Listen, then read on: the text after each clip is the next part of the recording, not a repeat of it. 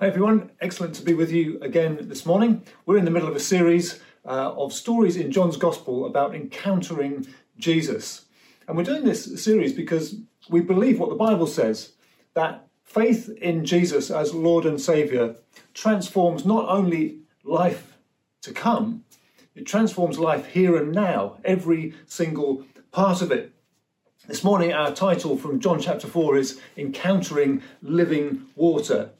We've got a remarkable, fascinating story today of compassion, of Jesus reaching across multiple divides to reveal to a most unexpected person just who he is and that he is the only one who can quench the thirst of the human soul. The scene is this, that Jesus and his disciples are in the south in Judea and they need to travel back to the north to Galilee. It will take them about a week or so. Here's what we read in John chapter 4, starting at verse 4. Now, he had to go through Samaria. So he came to a town in Samaria called Sychar, near the plot of ground Jacob had given to his son Joseph. Jacob's well was there. And Jesus, tired as he was from the journey, sat down by the well. It was about noon. When a Samaritan woman came to draw water, Jesus said to her, "Will you give me a drink?" His disciples had gone into town to buy food. And the Samaritan woman said to him, "You're a Jew and I'm a Samaritan woman. How can you ask me for a drink?" In brackets, for Jews do not associate with Samaritans. And Jesus answered her, "If you knew the gift of God and who it is that asks you for a drink, you would have asked him and he would have given you living water." "Sir," the woman said, "you have nothing to draw with, and the well is deep. Where can you get this living water? Are you greater than our father Jacob, who gave us the well and drank from it himself, as did his sons and his livestock?" And Jesus answered, "Everyone who drinks this water will be thirsty again, but whoever drinks the water I give them will never thirst. Indeed, the water I give them will become in them a spring of water welling up to eternal life." The woman said to him, "Sir, give me this water so that I won't have to get thirsty and have to keep coming here to get water." He told her, "Go, call your husband and come back." "I have no husband," she replied. Jesus said to her, "You're right when you say you have no husband. The fact is, you've had 5 husbands, and the man you now have is not your husband. What you've said is quite true." "Sir," the woman said, I can see you're a prophet. Well, our ancestors worshipped on this mountain, but you Jews claim that the place where we must worship is in Jerusalem." "Woman," Jesus replied, "believe me, a time is coming when you will worship the Father neither on this mountain nor in Jerusalem. You Samaritans worship what you do not know. We worship what we do know, for salvation is from the Jews. Yet a time is coming and has now come when the true worshippers will worship the Father in the Spirit and in truth, for they are the kind of worshippers the Father seeks. God is Spirit, and his worshippers must worship in the Spirit and in truth." The woman said, "Well, I know that Messiah, called Christ, is coming. When he comes, he will explain everything to us." And then decisively, Jesus declared, "I, the one speaking to you, I am he." There's so much in this passage, but I want to look at 2 things. Firstly, that this woman matters to Jesus. And then secondly, that Jesus alone can satisfy this woman's thirsty soul. Firstly, this woman matters to Jesus. See, John tells each of these encounter stories to reveal more of Jesus to his readers and to us. And the simple fact, the first thing to note really, is simply that Jesus is both tired and thirsty. John's Gospel clearly portrays the divinity of Jesus, that he is fully God. That's the focus. But even here in this passage, it's clear that Jesus is also fully human. It's a basic, fundamental tenet of the Christian faith that Jesus is fully divine and fully human, never compromising one or the other, never diluting one or the other. He's fully human here. He's tired. He's thirsty. So he says to her, verse 7, "Will you give me a drink?" Well, her reply reveals a lot about what's going on here. which in turn will show us who Jesus is and what he's like, which is what John is after here. She says, "You're a Jew and I'm a Samaritan woman. How can you ask me for a drink?" And then John adds an explanatory note, "For Jews do not associate with Samaritans." A different, more modern translation of the Bible puts it like this: Jews in those days wouldn't be caught dead talking to Samaritans. There's a lot of hostility between the Jews and the Samaritans. Imagine, by way of contrast, the utter hostility for many years between Catholics and Protestants in Northern Ireland. Imagine the Middle East conflict between Israelis and Palestinians in recent decades, or the utter hatred between Tutsis and Hutus in 1994 Rwanda. There's a lot of animosity here, and it stems from centuries before, when the Northern Kingdom split from the Southern Kingdom, and then a couple of hundred years later, when Assyria invaded Israel, took all the important people away, repopulated it with all sorts of peoples. And over time, what happened was, of course, there was intermarrying going on. And the Jews in the south, who felt themselves to be very pure, really despised those in the north who had intermarried and thought they'd watered down the true religion of Israel. They ended up, the Samaritans, only taking the first part of the scriptures, not the whole of them. They ended up having their own temple on Mount Gerizim and didn't care for the temple in Jerusalem. They absolutely despised each other. One writer says this of centuries later, but still before Jesus' time: in 128 BC, the Jews went north and destroyed the Samaritan temple and ravaged the territory. And then around the time of Jesus' birth, a band of Samaritans in the north profaned the temple in Jerusalem, the Jewish holy place, by scattering the bones of dead people in the sanctuary. Carnage. They hate each other, these two groups of people. So Jesus is stepping into really dangerous territory here in many ways. Here they are. He's a man talking to a woman. In their culture, that is a really big deal. You don't do that. Especially because he's alone with her in public. You really don't do that. He's a Jew fraternizing with a Samaritan. Again, you don't do that. We've just explained why. And he's a Jew who, in asking her for a drink, surely in Jewish ways, will become defiled by drinking from an unclean water container from the Samaritan. You just don't do this. So Jesus is crossing a lot of societal boundaries. He's risking his reputation, in fact. You've got to ask, why is he doing this? He's doing it for this simple but profound reason, that this woman matters to Jesus. That, I think, is at least part of what we're told in verse 4, where we read that he had to go. Remember, he was going from Judea through to Galilee in the north. It said he had to go through Samaria. Well, that's kind of true geographically and not necessarily true geographically. See, there were two routes from Judea to Galilee. You could go straight through Samaria, or you could go just to the west of the Jordan, which was often a route that Jews would take to avoid Samaria and that whole region. But he had to go there. I think John's telling us something more, because his father had an appointment for Jesus with this woman at the well.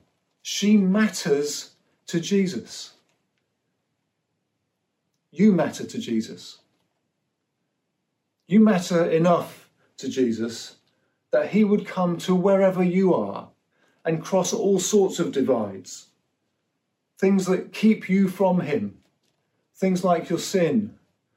And he goes to the cross and crosses the great divide because you matter to him. And this Samaritan woman seems to matter to Jesus, even though she appears to have a questionable past. You see, the text tells us that she's come at midday to draw water. Well, that was very unusual. It was a woman's task to get the water. And they would come either early in the morning or late in the evening to avoid the midday heat, and they would come as a group. She's come alone in the heat of the day. The clear implication is that she's not welcome amongst the rest of her community, which is probably to do with the fact she's had multiple husbands, as we're told later in the passage. I think it's fascinating. See, we might have expected respectable, upstanding Nicodemus in chapter 3 to matter to Jesus, but this very next encounter with Jesus that John tells us is the complete opposite. Nicodemus, respectable, matters to Jesus. This woman at the other end of society, not even in the Jewish society, she matters to Jesus too. And then he shocks her with his divine knowledge about her. He says, the fact is, you've had 5 husbands, and the man you now have is not your husband. She's astonished. She's horrified, probably wondering, who's told you? How did you find that out? How do you know about me? Who knows what's happened? Lots of speculation. Perhaps she's been divorced 5 times. Perhaps she's been widowed 5 times. Perhaps she's been unfaithful 5 times. But either way, she's ostracised from the rest of her community. Whether she's been mistreated, unfortunate or immoral, Jesus cares for her. Whether others have left her, died on her, or despised her, Jesus has come out of perhaps his natural way to this very point, to meet her at the well, so she can encounter God's love for her and the living water that he offers. If you're not a Christian yet watching this today, let me tell you, if you get nothing else, know this: you matter to God. And if you're a Christian today, let me remind you, you matter to God. Perhaps you've wondered about that lately. Maybe things have not turned out as you wanted. Perhaps you've wondered where God is at the moment. Let me just remind you, this story and so much else helps us to know you matter to God. This woman matters to God. And then secondly, Jesus alone can satisfy this woman's thirst. You see, the initial conversation about Jesus' need for water leads to recognition of this woman's far greater need for living water. She needs not just fresh running water, but something that will quench her soul, her deep thirst for peace, contentment, and acceptance, which, let's be honest, is where we're all at. All the world is looking for peace, contentment, and acceptance. And like this woman, when the serious matters get talked about, we might try to deflect from addressing our greatest needs with our version of talking about worship on this mountain or that mountain. But each one of us is desperately seeking something that truly satisfies the thirst of our soul. That's how advertising works. Promising to quench your thirst. That's how addiction works. Promising to deliver relief or a temporary high. It's how much of our society works, but it's all a mirage. You might feel like you've got it, but it just vanishes in a puff of smoke. It's all a mirage. It's never able to truly satisfy whatever it promises. Jesus says to her, verse 14, "The water I give will become in them a spring of water, welling up to eternal life." Well, she hasn't quite understood yet, so she naturally says to him, "Sir, give me this water so that I won't get thirsty and I won't have to keep coming here to draw water." She thinks perhaps he's found a secret water supply and maybe she can be saved a little bit of labour, particularly in the noonday heat, to keep coming and getting water. That's not what Jesus is talking about. You see, water, living water, it's a common Old Testament theme. And Jesus, just 3 chapters later, very interestingly says this. There's been a great festival, and on the last and greatest day of the festival, John 7 tells us, Jesus stood and said in a loud voice, "Let anyone who is thirsty come to me and drink. Whoever believes in me, as Scripture has said, rivers of living water will flow from within them." Jesus is not just offering a better temporary water supply, as it were, for this woman. He is offering an eternal supply to satisfy her soul that he will place in her, that will bubble up and keep flowing and never run out. And then, here is the big point of this passage. The living water is Jesus himself as a gift. You can't earn this water. You can't earn eternal life. It's a gift, and the gift is Jesus himself. You see, Jesus is not just a religious teacher telling us to go to this temple or go to that holy place and find somehow there some contentment. He isn't some teacher of vague spirituality that is so prevalent these days, sort of saying, muster up some inner worth, find yourself from within. He's not saying that at all. And he's certainly not a self-help teacher offering a few tips on here's how you can find peace and contentment in life. No, he is the gift. He is the living water. He alone is the one who can satisfy our thirst. He alone is the way to eternal life. You see, to encounter Jesus is to encounter life, is to encounter the life-giving, peace-giving, hope-giving creator and saviour of the world. To encounter Jesus is to find, like this woman eventually does, that we are loved and wanted and accepted. It's to find that life doesn't have to be a never-ending chasing after, finding your way to a bit of satisfaction in life until, well, one day you die. Because the great I am, verse 26, has come to quench your thirst eternally. I'd like us to hear from Nat, who's going to tell us briefly her story of Jesus being enough for any situation because he is living water.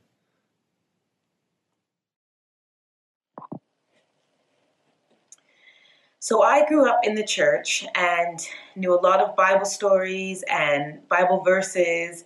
I could probably recite all the, popular verses that are in the Bible. But it wasn't until a year ago when someone very close to me left that I was left with these Bible verses. And what was I actually going to do with them? Did I actually believe them? Did I actually believe that God was enough? Did I actually believe that God could sustain and provide? And it wasn't until then that I had to lean on his every word and that I lived out his promises and his truths in the scriptures. 2 Corinthians 12:9 says, "My grace is sufficient for you, for my power is made perfect in weakness." And when I was going through weak days, weak moments, weak times, which happened quite often during this season, and I'm still going through this journey, so it still does happen. But God is our strength. God is our ever-present help in times of trouble. When we are weak, he is made strong. When we are weak, he fills us up. When we feel empty, he provides. When we feel like we can't go on, he satisfies. And there are so many scriptures in the Bible that I've had to reprocess and relearn and go over. And now I'm a living testimony that God's word is true. He really does provide. He really does satisfy. There really is joy in the midst of pain. There really is peace in the midst of chaos. And God doesn't leave you, and God doesn't wait till everything's done and put together and ready to bring you joy and peace. It's in the midst. It's all in the midst. It's while it's happening, while you're in the valley, he will carry you through.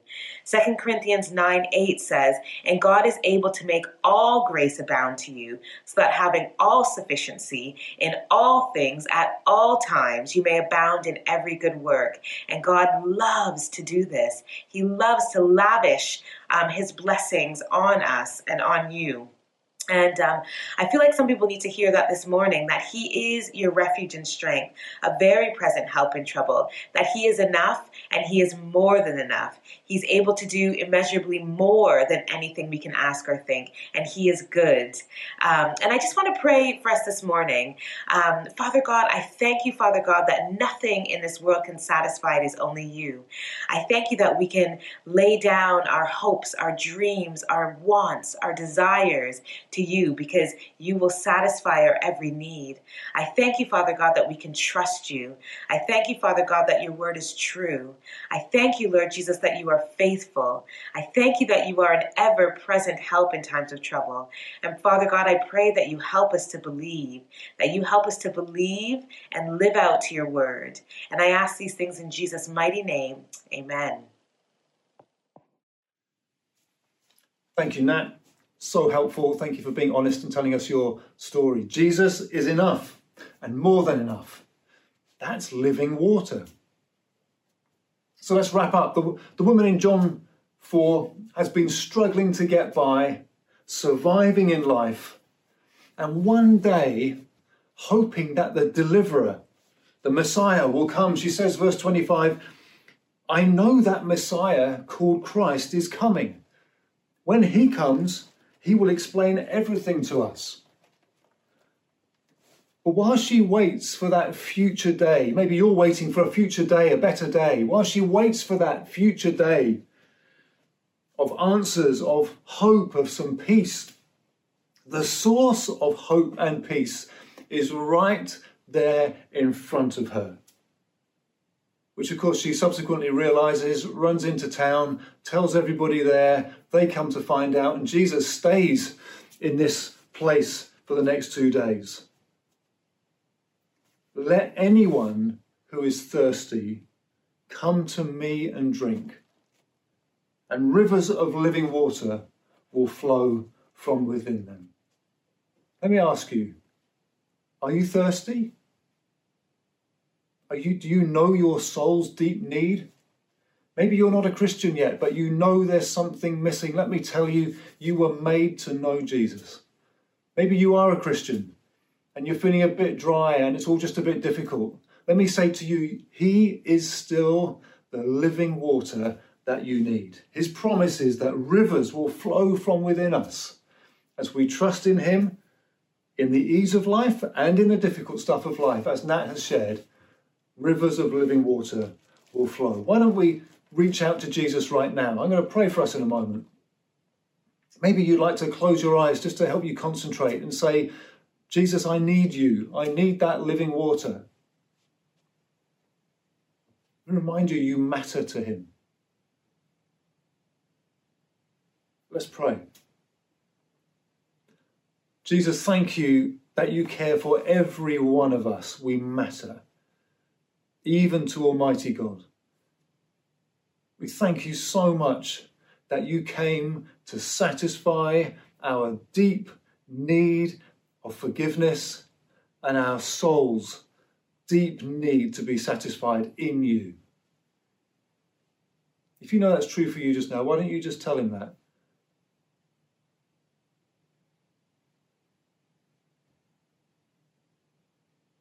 Holy Spirit, come and help us to find Jesus, the living water. May there be streams bubbling up in us, overflowing around us, as happened with this woman. We pray, Jesus, that you'll lead us to find you to be enough, more than enough, for every situation, now and forever. Amen.